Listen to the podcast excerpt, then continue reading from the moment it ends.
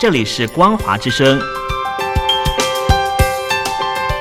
听众朋友，从现在开始，请您一起来关心最近发生的新闻事件。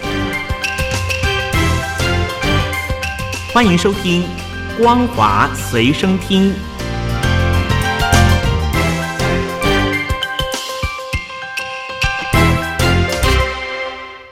各位听众朋友好，欢迎收听本节的《光华随身听》，我是苏菲菲。首先带你来关心，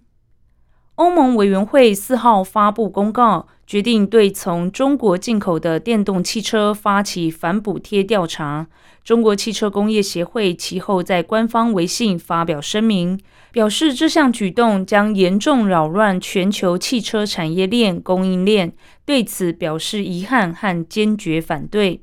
这份声明说，中欧汽车产业深入合作四十多年，早就已经形成你中有我，我中有你的格局。对欧洲同业在汽车行业的创新表示敬意，也愿意在电动汽车领域继续与欧洲同仁加强合作，共同发展。声明并称，中国电动汽车市场是竞争非常激烈的市场，绝不是靠补贴来支撑保护的，并指欧盟坚持发起反补贴调查是明显的保护主义行为，必将给全球电动汽车的发展蒙上阴影。延缓包括欧盟在内的全球电动汽车行业的发展进程，对全球碳中和进程造成不利影响。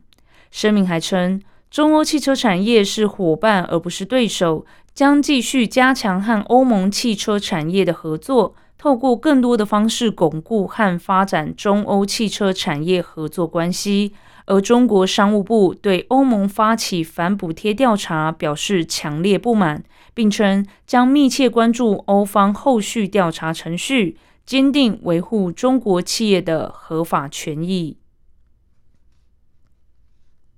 今年是中国历经新冠肺炎疫情后放开防疫管制的首年，经济没有开红盘，青年失业率更令人忧心。一些年轻人从年初开始前往寺庙烧香拜佛求工作。让寺庙多出许多年轻面孔。然而，疫情三年，再加上二零二二年坚定固守的防疫清零政策，让各行各业雪上加霜。近几年的监管政策令补教业、游戏行业遭受严重打击。如果再加上之前对房地产行业的三道红线，许多原有可以吸纳社会的职缺，在政策下令之下。一夕之间化为乌有，消费降级，储蓄增多，最困难的情况还在持续当中。这也是官方所说中国经济复苏波浪式发展、曲折式前进的过程。但是在毕业之初，刚好赶上中国经济放缓的年轻人，他们的挫败感该如何摆放？香港行政长官李家超去年十月发表施政报告，宣布成立引进重点企业办公室，负责吸引全球具有高潜力和代表性的创新科技企业来港发展。经过一年来商谈，港府成功引进三十家企业来港设点或扩展业务。昨天，政府为这些企业举行落户香港启动典礼，在仪式上签署合作协议。财政司司长陈茂波事后说，签署协议的有二十家企业，但已经谈妥的企业有三十家，他们将会陆续落户香港，其中八成来自大陆，个别来自美国和英国等。李家超在仪式上致辞时表示，这些企业在香港的初步投资为港币三百亿元，预料可以带来一万个就业机会，而且大多是科研和管理层职位。陈茂波说：“政府争取的对象都是创新科技企业，重点范畴是人工智能与大数据、生命健康科技以及先进制造与新能源科技等。另外，根据商业电台报道，联想将与香港科研机构合作，在港设立科研中心，研发以粤语为基础的人工智慧。联想也会在港投资初创企业。”与大专院校合作培训人才。记者带你关心国际消息：法新社报道，欧洲联盟成员国今天就全面修订庇护申请者和非法移民处理规定的最后一个部分达成共识，让这项延宕已久的改革在明年六月欧洲议会选举前完成立法，是欧盟的目标。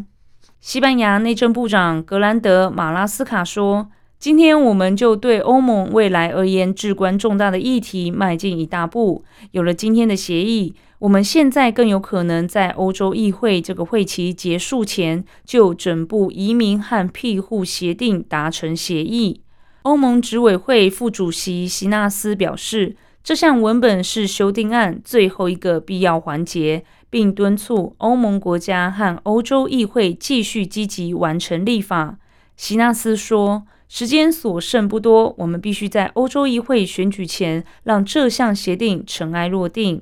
修订后的移民和庇护协定一旦实施，将把部分移民安置到其他欧盟国家，渴望疏解意大利和希腊等所谓第一线国家的压力。